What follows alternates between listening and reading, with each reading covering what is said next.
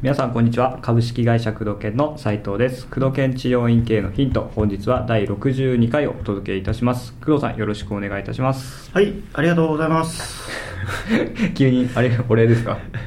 なんか質問ありがとうございます。あ、そうですか。ちょっとあの変化をつけてみようかなと思って。そうですね、大事ですよね、そういうの。そうそうそう、はい、この変化ってやっぱ重要だからね。なんかそういうのちょっと雑談も入れていけばいいんじゃないですか、これ。そうですね。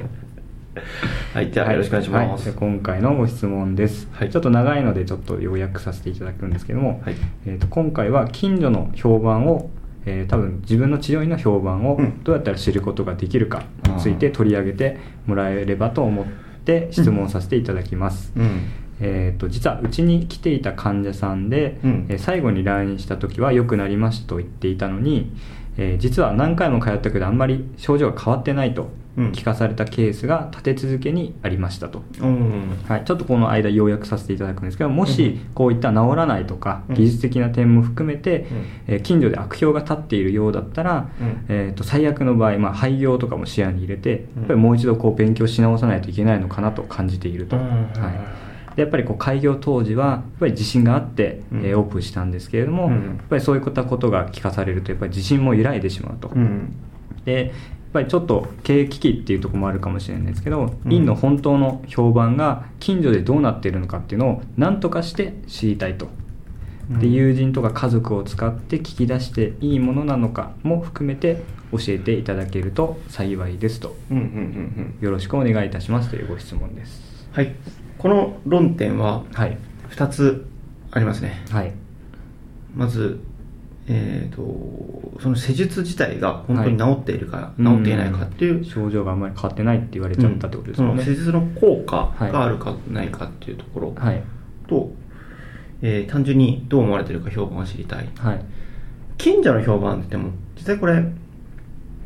いっかい来てくれた患者さん、うん、で来なくなってきた、そういうことですね、はい、患者さんだよね、うんうんうん、まあその評判を知りたいってことなんだけど、評判を知る術っていうのは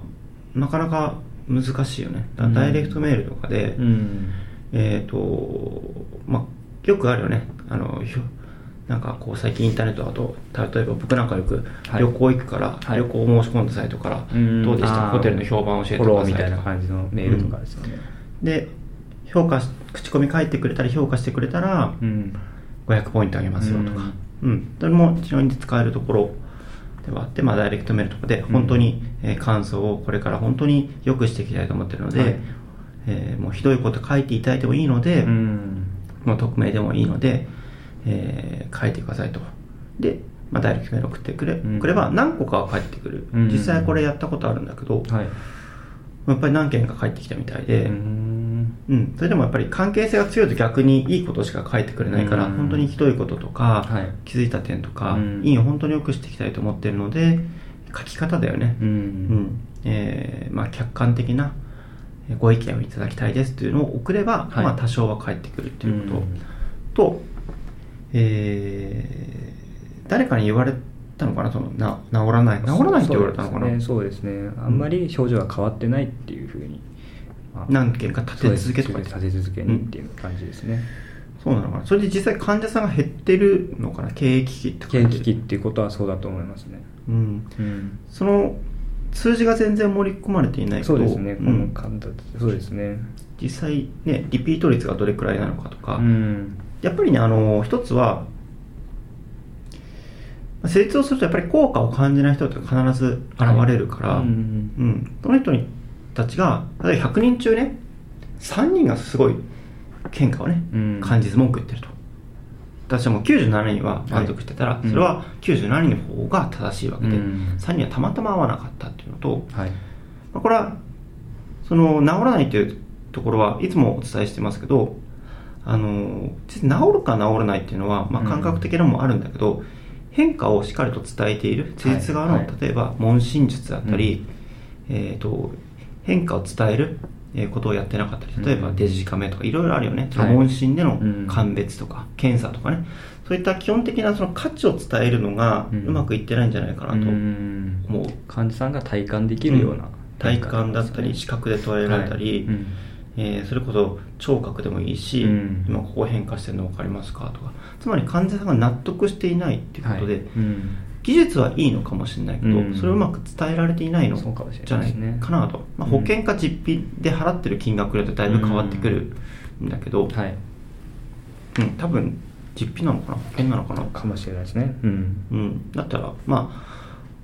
あ、うん、腕どうのこうのの前にまずその変化とか、うん、そういったその価値をしっかりと伝えているかどうかを見直すっていうこと、はい、これがまず一つだよね、うん、あと評判を知りたいってことに関しては、まあ、ダイレクトメールだったり、うん、うーん、まあ、ミステリーショッパーってねサービスがあるからね、 あ, あれ治療院でも大丈夫なのかな、あできるんじゃないですかね、うんうん、まあ、突撃隣の治療院のように、まあ、素人の方が来て客観的な評価をしてくれるサービスがあるので、うんうん、はい、えーまあ、ミステリーショッパーって検索してもしかしたらその地域にあるかもしれないし、はい、ちょっとね値段は高いと思うんだけど、うん、そうすると、えー、素人の方が来てすごく辛口意見で、うん、えー、言ってくれるんで、あとこのやっぱり治療院許可全体にはぶこるその思い込みっていうのは一つあるんだけど、これは言うとねやっぱり工藤研嫌われることがあんまり言いたくないんだけど、はい、施術効果そのものじゃなくて患者さんは満足だったり、うん、その変化についてその価値を感じるので、うん、技術が本当にうまいかどうかは別にして、うん、例えば技術がすごくいいものじゃなかった波の技術だったとしても、変化の見せ方だったり伝え方をしっかりとあの工夫してやることによって患者さんにとっては本当に腕がいい人よりも価値を感じることがたたたたたたたたあると。確かにこれを言うとねあの本当に嫌われるというかそうですよ ね, ねあの、うん、技術がねうまい下手だよ、うん、でもすごく頑張ってらっしゃる先生からするとね、やっぱりその小手先のことって言われちゃうんだけど、はい、やっぱり現実問題は例えばね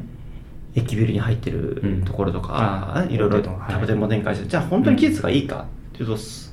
そうじゃないところも、うん、まあ、中にはあるという表現した方が、はい、ちょっとそうですね、そうそう、そうじゃないところも中にはあると、はい、だけど高い売り上げを維持して、うん、高いリピート率して維持して固定の患者さんがいっぱいいるわけだね、はい、だからそこにフォーカスしなきゃいけなくて、うん、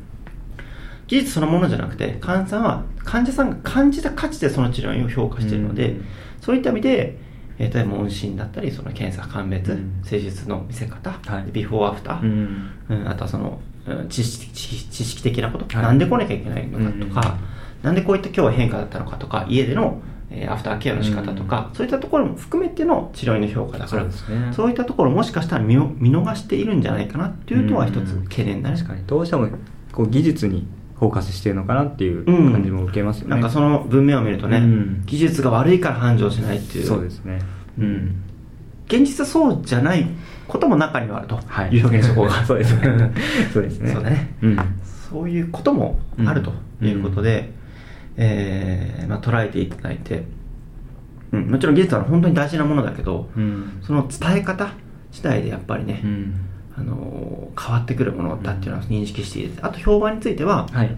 うん、まあ、友達家族に伝わって聞いてもいいし、うん、例えば家族の友達に、はい、ミステリーショッパーだと本当にプラ、ね、まっさらの人が来るけど家族の友達で治療院とか初体験の人に来てもらうとか、ね、うん、自分の旦那さんとか例えば親が、うん、あの治療院やってるってことを知らずにとりあえず、うん、だと言わずこの治療院の来てきてよとかってことで、まあ、知り合いの知り合いくらいだともう知らないし、うん、治療院とか行ったことない人に来てもらってまっさらの状態で来てもらって、うん、客観的な評価を、ね、自分が聞くとながらその、ね、ご家族その頼んでいただいた人に言ってもらうとかっていうことをやれば、うん、ある程度正直な意見聞けると思うんですよね。そうですね、うんうん、いっかい経ってしまった悪評、うん、なんか違うような気もするけどな、うんうん、確かにもしかしたらなんかいろんな勘違いされてる部分もあるかもしれないですしね、うんうん、どうしても一人ずっといると、うん、なんか客観的な意見とかも聞けないですしね、そうそうそうそう、うん、まあ例えば